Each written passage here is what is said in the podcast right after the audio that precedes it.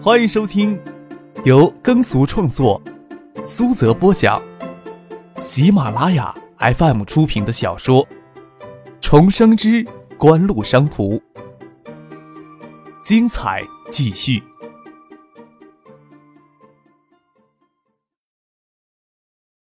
第三百八十集。唐静与盛夏这十天来住在半岛酒店，即使张克与杜飞白天抽不出时间陪他们，他们倒也不寂寞。与唐静通过电话，他与盛夏在傅俊的陪同下，从天星码头往半岛酒店这边走来。张克放下电话，将叶剑兵撇下，与杜飞下楼到半岛酒店大堂的茶座等唐静与盛夏回来。叶剑兵夜里倒是要陪尼克里森与他两名助手稍稍庆祝一下。张可陪唐静、盛夏在茶座点了点心与饮料。他们是从天星码头走过来，也要十多分钟。杜飞想必是给今天的场面镇住了，只是露出思考的神色，有时沉默寡言。张可淡淡的一笑，问杜飞：“你想不想去交易所现场感受一下？这样的时刻。”总是有人上天堂，有人坠地狱的。放在茶几上的手机震动起来。张克接通电话，唐见他们快到酒店，问太杜飞在哪里等他们。你们走进酒店大堂来，就能看到我向你们招手了。张克笑着说：“还是要我亲自出去迎接你们呀？”却是这一刻，张克听见唐静的电话里尖锐而惊恐的叫声，不晓得发生什么事情。张可拔腿就往大堂外面狂奔而去。张可站起身，刚往大厅里冲出两步，就看到一个人体掠过半岛酒店镶着金边旋转玻璃大门，砸到地上。肉体砸地的声音原来是这样的响亮。父亲站在前面，拿身体挡住两个女孩的视线，但是亲眼目睹人从高楼一跃而下的心理冲击，让唐静脸色苍白，手足无措的站在那里。张可走过去。牵过唐静冷冰的手，杜飞比张克慢了反应半拍他不晓得发生什么事情，只是接到张克电话就往外面大堂狂奔。他也毫不犹豫的起身跟了出去，看到躺在大厅富丽堂皇旋转玻璃外面抽搐的人体，嘴角溢出血沫，鲜血溅了一地。杜飞毕竟没有经历过这样的场面，脸色瞬间煞白，强忍着心里的巨大冲击走了过去，与盛夏并肩站在一起，侧过脸再不忍目睹。大堂门外的异常引起半岛酒店内外小小的骚动，许多人都从大堂的茶座里跑出来观望。陈静与谢子强携手从外面归来，陈静脸色有些憔悴。东南亚经济事态日益趋紧，但是也没有想到今天就会轰然倒塌。见到酒店门口围着人群，也没有意识到什么，挤进人群，纤细白嫩的小腿已经抬起，差一点就踩进血泊当中，才赫然惊觉，尖叫了一声，急着要收腿。身子却失去平衡，要冲着轻生者栽去，拽把他的手臂，人却给他潜在的力量往前踉跄了一步，还是父亲及时往前跨步了一下，将陈信扶住了。陈信毫无心理准备的就直面血肉模糊的惨状，胃里翻江倒海，捂着嘴退出人群，站到台阶边，将中午吃下的东西都吐了出来。谢子家倒没有什么不适，将手帕递给陈静，他还挤进去看了两眼，问傅俊：“跳楼？”跳楼！夫君他们是亲眼目睹轻生者从二十六层一跃而下的情形的。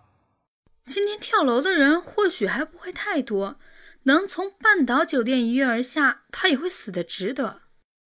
谢子佳看了张克一眼，这些天在酒店里没有遇到他。半岛酒店毕竟有三百多个房间，作息出入时间不同，小遇上也不是容易的事情。他一直怀疑张克这个时间出现在香港是为泰铢而来。所以才试探性的问了一句。张可没有理会谢子夏，不管怎么说，这时候都尊重死者。他轻搂着唐静，拿身体挡在他的视线，也没有空去关心陈静。对父亲说：“香港警察来了，会做调查，你留在这里配合一下。”他搂着唐静与杜飞，剩下他们先回了房间。大约过了一小时，父亲才回来。九龙警署接到报警，迅速派警员过来处理。轻生者在房间里留下遗书。香港外汇交易市场的失败者，今天之前，他还是拥有三百七十万美元的富翁，只是看错了形势，还以为泰国政府会像前两次一样，能有一次漂亮的反击。从天堂到地狱，只有一瞬间的事情。他只剩下最后几千美元，在他的遗嘱里，留给他离婚多年的前妻与女儿。除了赶过来的处理警员说，今天九龙半岛已经发生三起因炒作失败跳楼的人了。看错了形势，做错了方向，基本没有挽回的余地。虽然汹涌而至的货币投机者多为空头，但也不缺乏看错形势的投机者。我陪唐静他们去港岛另找一家酒店住。考虑到唐静所承受的心理冲击。张可决定马上就搬出半岛酒店，这样会让唐静的心里好受一些。又对叶剑兵说：“这边我就交给你了，杜飞先跟我过去，等我们回海州，让杜飞留在你身边几天。”叶剑兵欲言又止，忍住没有说什么。张可留在这里几天都是悠然自得，不干正事儿，却能化解他所承受的压力。只是张可关心唐静更胜其他，也不便说什么。又想起这段时间特意赶去建业参与学府巷改造工程的设计的许思，叶剑兵心想：这家伙怎么可以对两个女人都这么用心呢？难怪女孩子都喜欢这家伙，羡慕都羡慕不来。听张克有意将这里的事情丢下，直接回海州。叶剑兵想了想，说道：“二叔那边呢？我能做的呀，也就尽力了。留下来作用也有限，我会陪唐静在港岛那里再散几天心，这边就不过来了。”叶剑兵点点头。张克这家伙有给人在世为人的沧桑与严肃。有人跳楼轻生不会给他带来多大的精力冲击，或许有着更深入的思考也说不定。住进太平山附近的东方文化酒店，天色已黑，唐静依然没能从目睹轻生跳楼者的心理冲击中摆脱出来。张可陪他单独在房间里，握着他的手，一直冷冰冰的，拿了条毯子给他披上。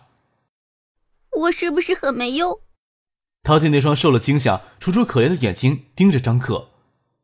不会，张克摇摇头，坐到唐静的身边，让她头枕在自己的肩膀。你呀，你够坚强了。这个世界其实很残酷的。那个人的跳楼，咱们也遭了一份孽，但是我们只是冷静屈从于游戏的规则。在天堂与地狱之前，我们选择了天堂。比起说自己这个世界残酷，我更痛恨他不能够坚强的活下来。或许处境太难了。唐静依着张克的胸口，我会想起九四年夏天的自己，有种天塌下来的感觉。幸好有你。你说那人是不是也这么想？你那时呀，才多大？想起往事，张可笑了笑。哼，还记得我跟你说过的梦吗？嗯。老早去见飞人回海州的路上，你跟我说的那个梦吧？是呀，那个梦里，我见我的前半生都已经过完了。此时的感觉，就如同在重温梦中的人生一样。九四年呀，我连续三天四十二度的高烧，或许就是那段时间陷入昏迷，做了这个奇怪的梦。我梦见你爸爸其实受了很大的冤屈，是受了很大的冤屈，一直到九九年才有人帮你爸爸洗脱冤屈。梦中的人生。我也是那样的束手无策，你还是坚强的选择了长大呀？是吗？唐静楚楚动人的美眸凝视着张可。那一定是你在我身边的缘故。是啊，梦中的人生，我一直都在你身边。张可轻轻抚着唐静柔顺的秀发。我呀，似乎梦中的人生才选择了坚强。到夜里，唐静也不顾会让别人笑。抵在张克的怀里，沉沉的睡去。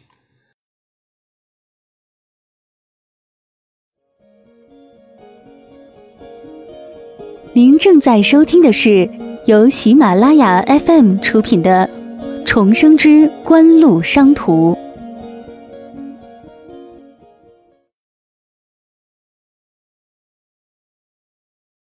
泰铢崩溃之后，泰国中央银行行长旋即宣布辞职。在随后一周时间里，泰国政府先后关闭四十八家金融机关，经济遭受重创，倒闭的企业不计其数，坠楼轻生者不绝于耳。但是货币投机者不会因此终止狩猎的狂欢盛宴，张克他们也不会终止他们的狩猎。金融风暴迅速蔓延东南亚各国地区，马来西亚、菲律宾等国的货币最后也遭到国际游资的攻击。此时风潮涌动之肆虐，令这些国家想支撑住第一波攻击都困难。都先后宣布放弃固定汇率，让汇率在短期内急速滑落，先后爆发经济危机。印尼经济危机稍爆发晚些，但是印尼国内经济状况更为恶劣，主要是金融巨鳄最后才强攻印尼盾。八月六号，印尼央行宣布放弃固定汇率，任汇率大幅下滑。金融风暴肆虐，席卷印尼，印尼盾累计重挫百分之二十八。这才是金融风暴的第一波冲击。风暴席卷除新加坡之外所有的东南亚国家。台湾、香港两地凭借自身的经济优势置身于风暴之外，但是各国的金融市场暴跌，也呈现危机进一步加深的势头。印尼等地甚至出现政局不稳的迹象。日本等亚洲强国的经济衰退趋势也日益明显。而血腥聚集到亚洲金融市场上的国际游资更是达到惊人的规模，掀起在东南亚各国的金融市场暴虐的示威，深度加剧了这些国家的经济崩溃的局势。在这些国家放弃抵抗之后。虽然这些国家的货币贬值将是一个长期的趋势，但是大量的空头缺乏接盘者已经变得无利可图。规模庞大的国际游资将东南亚各国都施虐了一遍。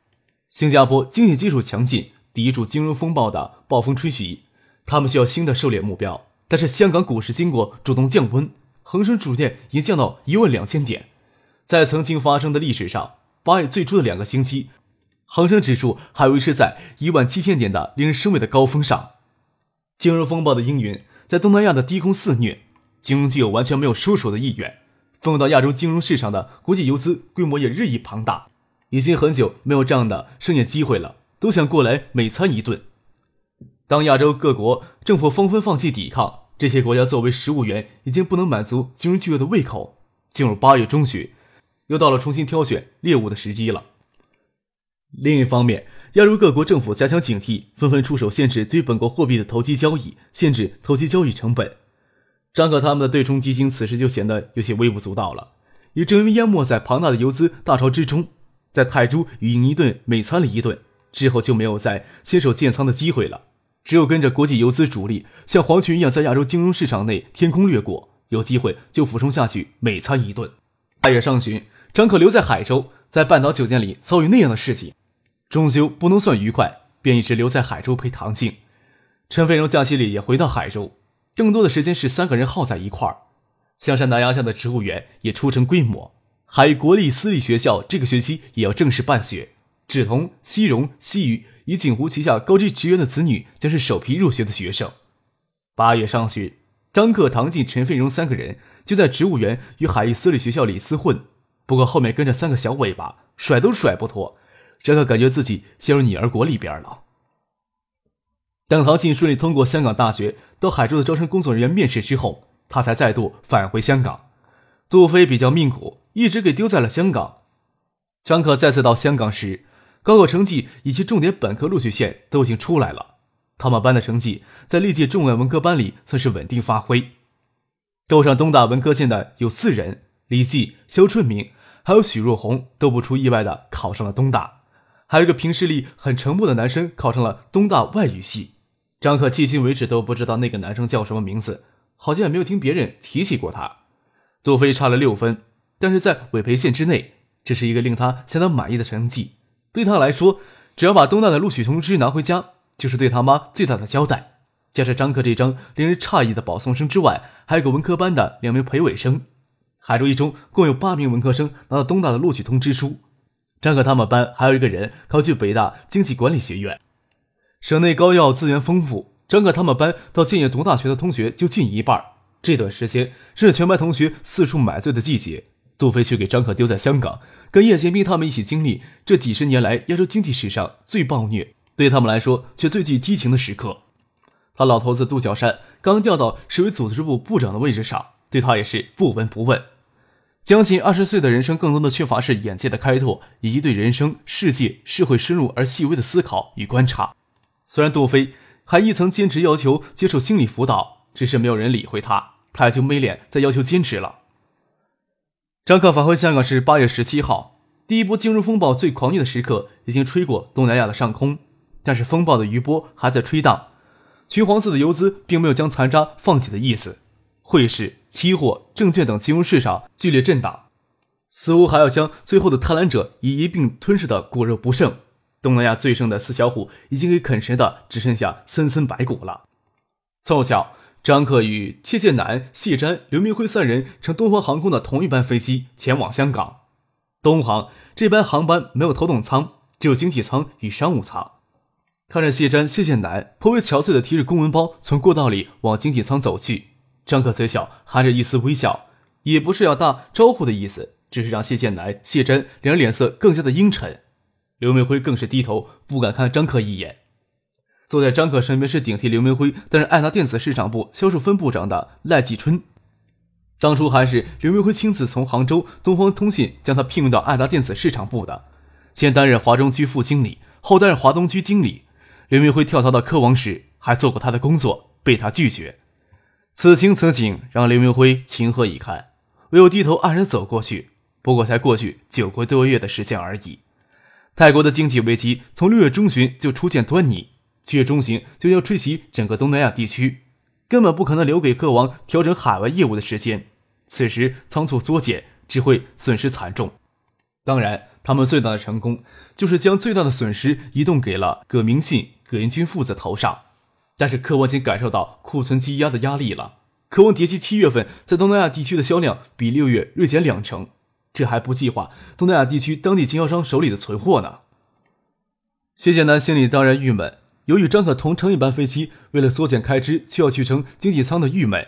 事实上，虽然爱达电子于七月十一号才发布经济危机预警、调整东南亚业务的消息，但是他们早在五月就开始调整东南亚的业务结构，削减市场宣传投入的同时，加强了东南亚地区的渠道商建设与库存管理。在六月初，东南亚地区的渠道商纷纷电子却停止对东南亚地区的发货量，六月中旬甚至断然放弃印尼的市场。这种对市场状况高瞻远瞩的远见性，任谁是爱拉电子的竞争对手，心里都会极为郁闷，却是不得不叹服的，也让渴望众人进一步失去对抗爱拉电子的信心。即使爱拉电子真有什么不济，锦湖的账上还安静的躺着四十多亿的巨资呢。虽然锦湖抬起脚并没有踩他们的意思，但是此时能看到别人的脚底板，谁的心情会好受呀？赖继春坐在过道里位置上，忍不住回头看了一眼。直到谢剑南、谢詹、刘明辉走出商务舱的过道，轻轻的叹了一口气。这是他第一次陪着大老板乘飞机出差去香港。虽然名义上锦湖与爱达电子不再有财务的联系，谢婉清的海业公司才是爱达电子的实际控制人，但是爱达电子内部的人从来都不认为自己已经脱离了锦湖这个体系，在叠机业务上仍接受爱达电子运营部的指导，极为明正。他现在还能想得起刘明辉当初鼓动他去跳槽克王时的热情洋溢的说辞。只怕他当时也没有对其他人说起过，那番洋溢的说辞已成笑谈，倒是无人再愿意提起。想起刘明辉也算爱达电子的创意元老，若是不离开锦湖的话，像刘明辉那级别高的高层管理人员，至少能在这次兵发并购里获得股权超过两三百万。科王的处境现在有些困难吧？张可见赖继春回头张望，随意的说了一句：“哦。”赖继春应了一声。神经立即紧绷起来，心想是不是这回头一看，让大老板看在眼里了？其实是跟着大老板一起坐飞机去香港，压力是很大的。不晓得突然冒出一句话是什么问题，反应慢了，都感觉对不起自己拿那份薪水，小心选择的措辞应对。